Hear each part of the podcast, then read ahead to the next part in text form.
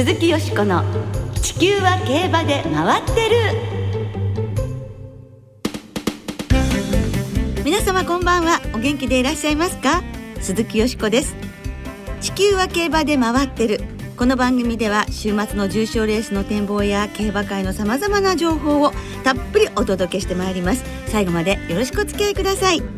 今年2回目の放送となりますこの番組。今日ご一緒してくださるのは大関俊アナウンサーです。こんばんは大関です。明けましておめでとうございます。あそうですよね。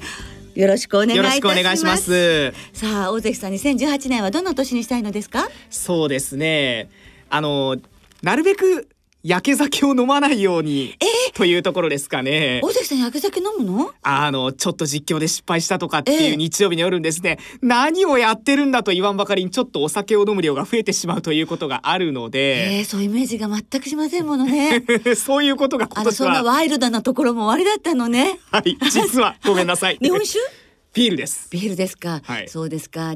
でもまあね、お酒飲んでやっぱ精神のバランスを取るっていうのも大事なことですからね。またお酒我慢する、焼け酒我慢するっていうとまた胃に悪いから。と思いたいです。でも飲まないね。ことの方がいいですから美味しいお酒をね、はい、たくさん飲んだ方がいいですよねそういう年になってくれればいいなと思いますねはいわかりましたそう願っておりますありがとうございます、はいえ今年の JRA の競馬は6日から始まりましたが戸崎啓太騎手が大活躍でしたね。3日連続の重賞制覇達成でした。はい。土曜日には中山金杯をセダブリランテスで勝って日曜のフェアリーステークスをプリモシーンで月曜にも新山記念をアーモンドアイで制しました。さらに馬主のシルクレーシングも3日連続での重賞勝ち。これは史上初の快挙ということなんだそうですね。もうねジョッキーも馬主さんも関係者の皆さん 本当にこれは胸がスカッとするようなねお正月から。素晴らしかったですね、えー、そして唯一関西馬で勝った京都金杯がブラックムーンということですが、はい、滝豊騎手は北さんブラックからブラックムーンへというあなんかこう切り替えの勝利でしたね、はい、今年もねたくさんのいいレースが見られると思うんですけれどもこの後は9日火曜日に発表されました昨年ですね2017年度の JRA 賞受賞馬についてお送りいたしますします。ご期待ください。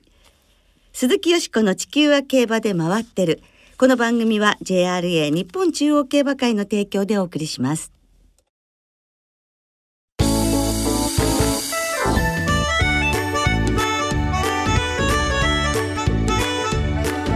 鈴木よしこの地球は競馬で回ってる。決定。2017年度 JRA 賞受賞馬ということで今日は今週火曜日9日に発表された2017年度の JRA 賞受賞馬についてお送りいたします。昨年も様々な名勝負感動のシーンたくさん見られましたよね。そうでしたね。それでは早速記者290人の投票の結果に基づいて決定されます。JRA 賞各部門の受賞馬を紹介していきましょう。まずは年度代表馬です。大阪杯春の天皇賞秋の天皇賞有馬記念と G14 勝を挙げました北サンブラックが2年連続での受賞となりました。粘る粘る。5番の北サンブラック。北サンブラックだ。北サンブラックゴールイン。年度代表は北サンブラック。今年の初戦いきなり G1 を制しました。先頭は3番の北サンブラック。北サンブラック北サンブラックゴールイン。勝ち時計はレコード。3分12秒5です。さあ北サンブラック北サンブラック差を詰める里のクラウン里のクラウン2番手7番の北サンブラックゴールイン。堂々と三度天皇盾を手にしました。2番の北サンブラック北サンブラック2番手接戦。北サンブラックだゴールイン。最後も北サン祭り。はい。大阪杯春の天皇賞秋の天皇賞そして有馬記念とゴール前の実況をお聞きいただきました。蘇りますね。いやどのレースも素晴らしいレースだったなということで、あんなにお客さんが盛り上がるはい有馬記念だったんだなと改めて思いましたね、そうでした今日ね。ね。まあ、中山競馬場ではね、5万人を超える方の祭りの大合唱がね、もう大大演という形で、もうみんなが幸せな気持ちで歌えたっていう、ああいうシーンが見られたことも素晴らしかったんですけれども、やはり北さんブラックという馬が2年連続で年度代表馬になって、日本中を元気づけてくれましたし、競馬ファンでない方も北さんブラックを知っているっていう、この功績がね、素晴らしいですね。そうでしたうんねだ。からオーナージョッキー馬すべての調教師も含めて全員がこうやはりこう素晴らしいメンバーで、うん、有名な方たちだったからなおさらなんですけどそれは功績ですよね。そうでしたね。そして北さんブラックにはこの後第二のこう仕事が待っているとうん言いますかね。はいそうですねお父さんとしてどんな子供たちを出してくれるか楽しみですよね。なんかもう北さんブラック自身がブラックタイドを G1 ホースのお父さんにしたり桜爆心王が距離もねなんか短い距離があったっていうそういうイメージを覆すという本当におじいさん高校お父さん高校な馬だったんですがさあ今度はどんな息子たちがねお父さん高校してくれるかなって 思いますね。あの大馬場も得意っていうかね、ええでしたからヨーロッパに行って活躍するような馬も誕生してほしいなって思いませんか？そうですね。北島オーナー海外で歌うなんてシーンがもしかしたら 来てほしいなーなんて思いますね。そうですね。ではどんどんご紹介していきましょうか、最優秀2歳ボバは3戦3勝 G1 朝日杯フューチュリティステークスを制しました。ダノンプレミアムでした。はい。昨年ホープフルステークスが G1 に昇格したことである程度票が割れる可能性というのも予想されましたが蓋を開けてみれば275票を集めました。はい、えー、カンディトレーナー中内田光正調教師がこの朝日杯で開業以来初めての G1 タイトルを掴んだということでしたが、あの、はい。レース実況していたんですが、強いなと。身震いするぐらい強い、えー。そんな風に見えましたね。いいレース実況されましたよね。いや運が良かったですよ、えー、あんな大物感たっぷりのね、えー今年の活躍が大いに期待されます。東京でもレコード出してますので、えなんとなんとダービーっていうそこまで楽しみが広がりますよね。はい、はい。この後は弥生賞で今年の初戦を迎えるという予定なんだそうですが弥生賞もまた楽しみなメンバーになりそうなと言いますかね。ね。ではどんどんご紹介していきましょうか。最優秀2歳牝馬です、はい。こちらも3戦3勝。G1 阪神ジュベナイルフィリーズを勝ちましたラッキーライラックが選出されました。はい。こちらは記者投票満票での受賞ということになりました。どなたもがこの馬だということでね、記者の皆さんっていうのは、あのやはりファンの皆さんの、うん、思いを背負っての皆さん一票一票の投票だと思うんですよね。ですから、そういうファンの皆さんの気持ちも同じなのかもしれませんよね。はいよしこさんにとってもあのオルフェーブルの子供から早速 G1 馬がはい、本当ですね。あの少年の3から G1 放送を出したということで、お父さんよりも運動行儀がいい 優等生、ね、レースでのね、本当に勝利ということで、この馬ももちろん舞台を考えれば桜花賞という夢がね、広がりますよね。そうですね。次走はチューリップ賞で、えー今年の初戦を迎えるということだそうです。はい。続いては3歳馬ですね。最優秀3歳ボバは日本ダービー馬レイデオロが選ばれました、はい。藤沢和夫調教師ん。ルメール騎手が、はい。ついにダービータイトル。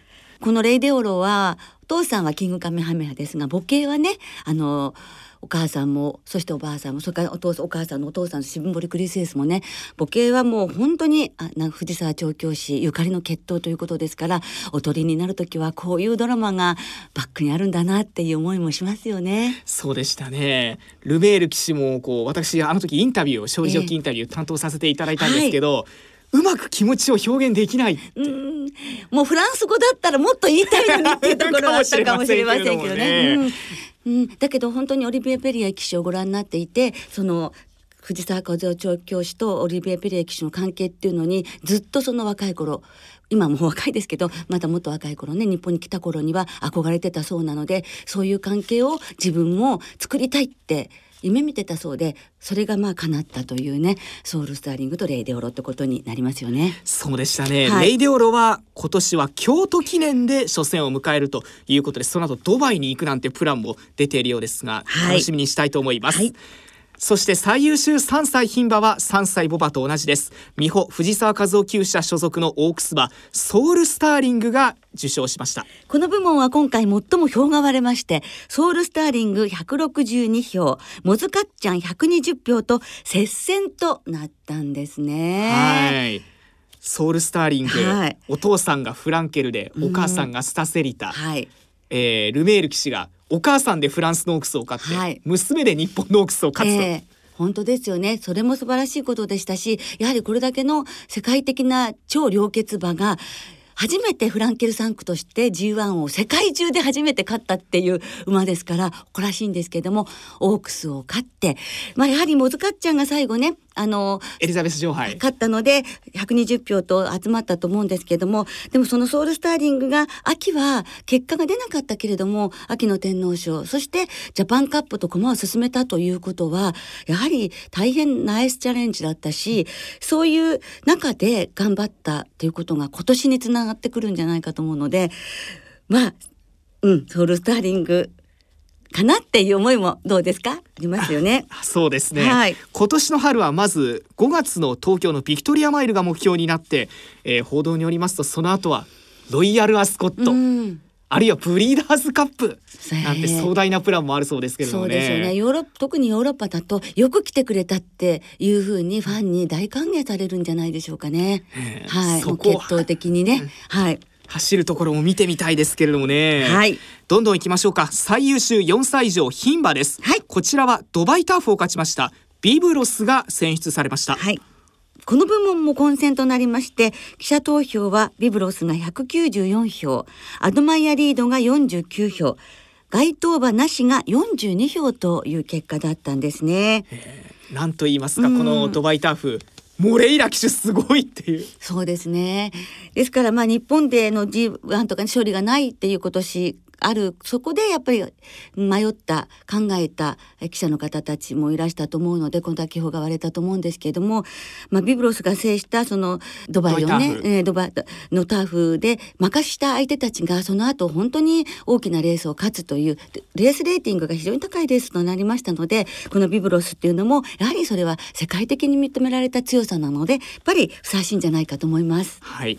えービブロスは中山記念から指導してドバイターフに挑むプランが有力ということだそうですね。はい。続いては最優秀短距離馬ですこちらはスプリンターズステークス連覇達成のレッドファルクスが選出されましたはい。レッドファルクス、前年とね、同タイムで史上3頭目の連覇。に輝いたわけですけれどもこう前へ行こうとするあのなんというか推進力っていうのは魅力だなと思いますので白き電撃をね今年も活躍を期待したいと思いますね。はい、そして最優秀ダートホースは JRA のダートの G1 フェブラリーステークスチャンピオンズカップをダブルで取りました。ゴールドドリームが選ばれました、はい、やはり同じ年にダートの G12 勝したというのは3頭目なんですね。はい。えーですからやはり偉業ですよね。ええ。はい。ゴールドアリュールのこの守護馬になったら後継としても期待がかかるような、はい。そんな決闘ですけれどもね、はいえー今月の中旬に旧車に戻ってフェブラリーステークスに直行する予定だということですね。はい、連覇を目指すということですね。はい。最後は最優秀障害馬です。こちらは2016年に続いて中山グランドジャンプ中山大障害とジャンプの G1 を制しましたお重長さんが2年連続で選出されました。ねえこれはもう素晴らしいですよね。これで G14 勝そしてもう8連勝ですもんね、重賞を。これをどこまで伸ばすかという期待も込めてね素晴らしいこの受賞だというふうに思いますね。はい。今年の中山グランドジャンプで大障害コース5勝目というすごい記録がまた生まれるかというところも注目したいですけれどもはい、ね、やはりこういうふうに障害界にスターが登場してくれると本当に障害が盛り上がっていきますからねまだまだ引っ張っていってほしいですよね。はい。ちなみにあの今週美穂トレセンで石上騎手にちらっとお話を聞けたんですが、ええ。あの日はもうパドックからすごい人だったと、ん平地の G1 じゃないかってぐらい自分にこうブワッと視線が注がれているような感じがしてただ練習はゾーンに入っている感覚があったんだそうですね。つまりお重長さんと自分と二人だけの世界ってことですよね。そうですね。うん。で直線もちょっと悲鳴のようなものが聞こえてきたんだけど最後にわーっという歓声が聞こえてきてよかったとほっとした。と本当にねなんかわかりますね、えー、そんな話も聞くことができましたね、はい、さあ駆け足で2017年度の JRA 賞受賞馬を紹介してきたんですが今年受賞馬の中でよしこさん特に期待されているのはどの馬でしょう？そうですね。やはりあの去年のダービー馬とオックス馬4歳になって、えー、北さんブラックがいなくなったね今年を大いに盛り上げてって引っ張ってってほしいと思ってます、はい、大関さんは？やはりダノンプレミアムですね、うん、自分が実況したとい。うところも含めて、はい、あのレースができるんだったら2000、2400でどんな走りができるんだろうというところを見てみたいですね、うん、そうですね。そうやって追っかけていくっていうのもね1年の楽しみですよね、はいさあ今年2018年も名勝負感動のレースたくさん見たいですよね。以上2017年度 JRA 賞受賞馬を紹介いたしました。鈴木よしこの地球は競馬で回ってる。ここからは週末に行われる重賞を展望していきましょう。今週は土曜に中京競馬場で愛知杯。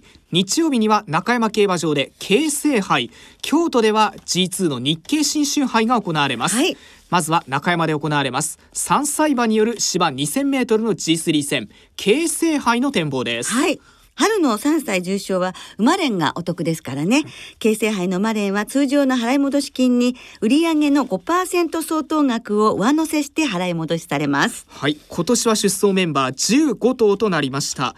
えー、未勝利戦ハボタン賞と連勝中のジェネラーレウーの母ミクロコスモスという血統未勝利戦が強い勝ち方でしたコズミックフォース、うん、そしてオープン IB ステークスを去年勝っていますコスモイグナーツなどによって争われます。はい、えー、所属で見てみますと過去10年の傾向関西馬の方が複勝率だと高くなっています、はあ、前走の成績前走重賞組が人気になることが多いんですが活躍が目立たなくてむしろ結果が出ているのは前走500万下過去10年で5勝、はい、オープン特別だった馬が過去10年で3勝。こういった傾向も出ています、はい、それから前走2000メートルだったという馬がいい傾向ですね、えー、えー、過去10年で7勝してるんですが穴だった馬9番人気以下だった馬が馬券になっていないというような傾向も出ています。はいそのあたりをねぜひ皆さん参考になさってください。はい12日金曜日正午の時点で中山競馬場天候は晴れです。芝コースダートコースともに両14日日曜日中山は晴れ。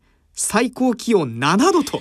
寒いですね。こんな予報が出ているんですけれどもね、はい、よしこさんどう狙いましょうか、はい あったかくしてね、皆さんお出かけいただきたいと思いますが、あの、今データがあって2000メートル前走っていうとね、やっぱりジェネラーレウーのとかね気になりますけれどもでも私あの北海道競馬から移籍してきまして朝日杯に前走出て9着になりましたけれどもダブルシャープ、はい、もう一回ね期待したいと思いますね。あの朝日杯は外枠の影響もあったということもあったかもしれませんしうん中央2戦目ですからねそして渡辺あの調教師、はい、はい、開業から3年目で重賞初制覇になるかなっていうのもかかってますものね。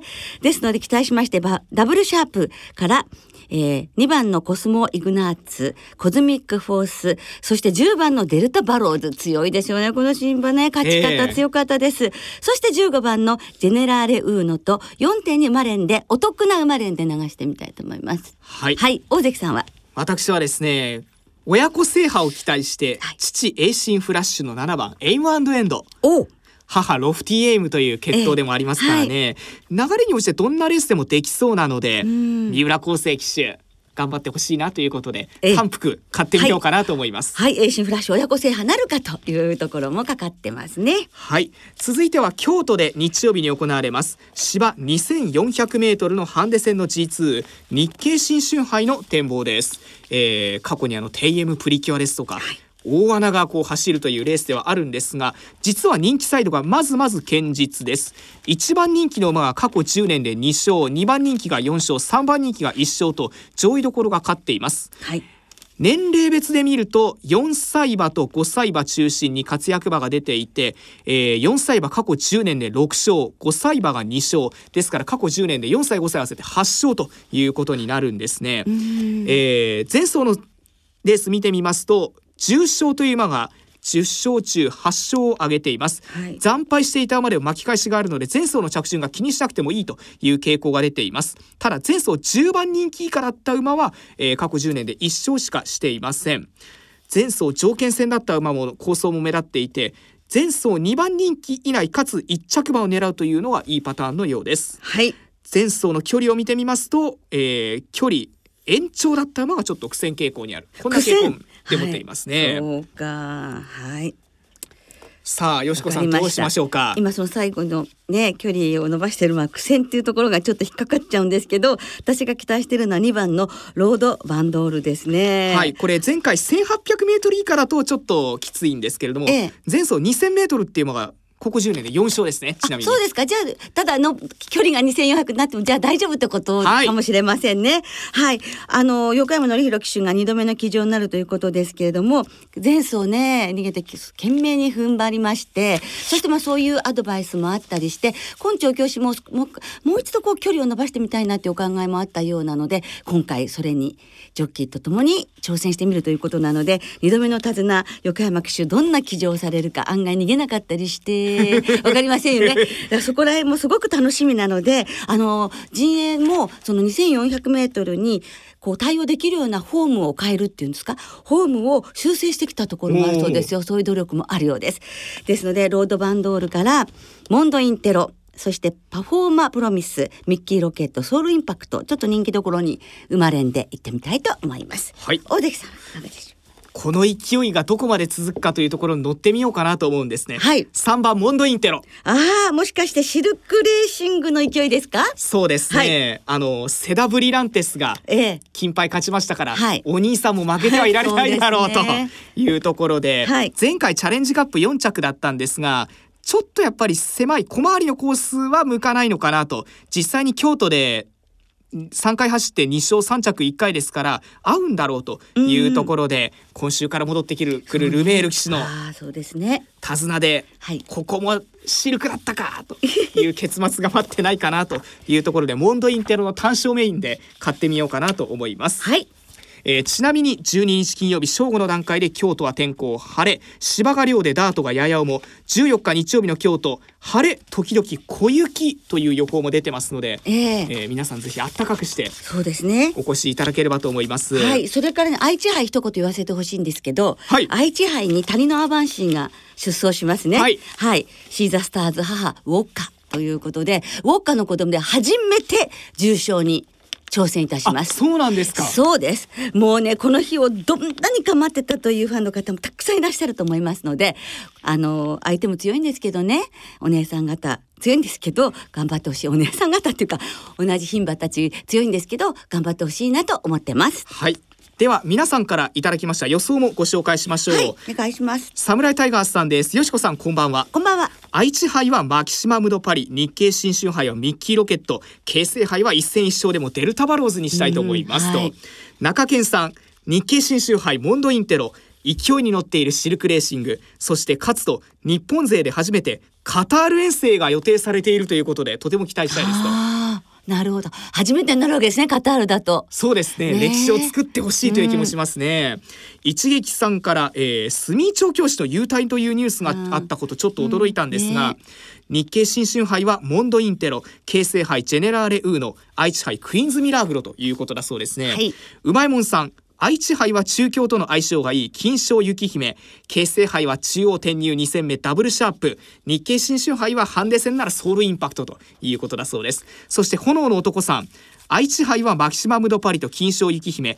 日経新春杯ソウルインパクト。そしてニューイヤーステークス中山日曜の10レースですね。ダノンプラチナが出てくるということで、うん、はい。足毛祭りを期待したいと思います なるほどね。どうも皆さんありがとうございました。ました来週はアメリカジョッキークラブカップ東海ステークスの展望を中心にお届けいたします。お聞きの皆さんの予想もぜひ教えてくださいね。たくさんのメールお待ちしております。ろそろお別れの時間となりました。今週末は中山京都そして開幕式を迎えます中京の三条開催です土曜日開幕初日の中京競馬場は女性の入場料が無料となるフリーパスの日となります。その土曜日の中京競馬場には俳優の磯村勇斗さんが来場お昼休みにトークショー愛知杯の表彰式のプレゼンターも務めますそして日曜日の中京競馬場には元フィギュアスケート選手の安藤美希さんが来場しお昼休みにトークショー。13時15分頃からクリスタルリンクにも登場されます。このクリスタルリンクは転んでも濡れない冷たくない氷を使わないアイススケートリンクなんだそうですねはい馬場内の遊園地に開催期間中登場していますあの滑るあの滑りになるんでしょうか？それ見てみたいですよ。それ見てみたいですね 本当ですね。えそれからあのお知らせなんですけれども、グリーンチャンネルの月月曜馬劇場という番組があるんですが15日から新番組が始まりまして競馬初期語り部たちの記録という競馬マスコミ界のレジェンドの方たちに登場していただきましていろいろなお話を伺うんですが大関さんとはい。一緒にね、この番組務めさせていただきますので、えー新番組15日月曜日夜11時からの30分ですのでどうぞ皆さんそちらもお付き合いくださいませ。よろしくお願いいたしますそれでは週末の競馬存分にお楽しみください。お相手は鈴木よしこと。大関俊でした。また来週元気にお耳にかかりましょう。鈴木よしこの地球は競馬で回ってる。この番組は JRA 日本中央競馬会の提供でお送りしました。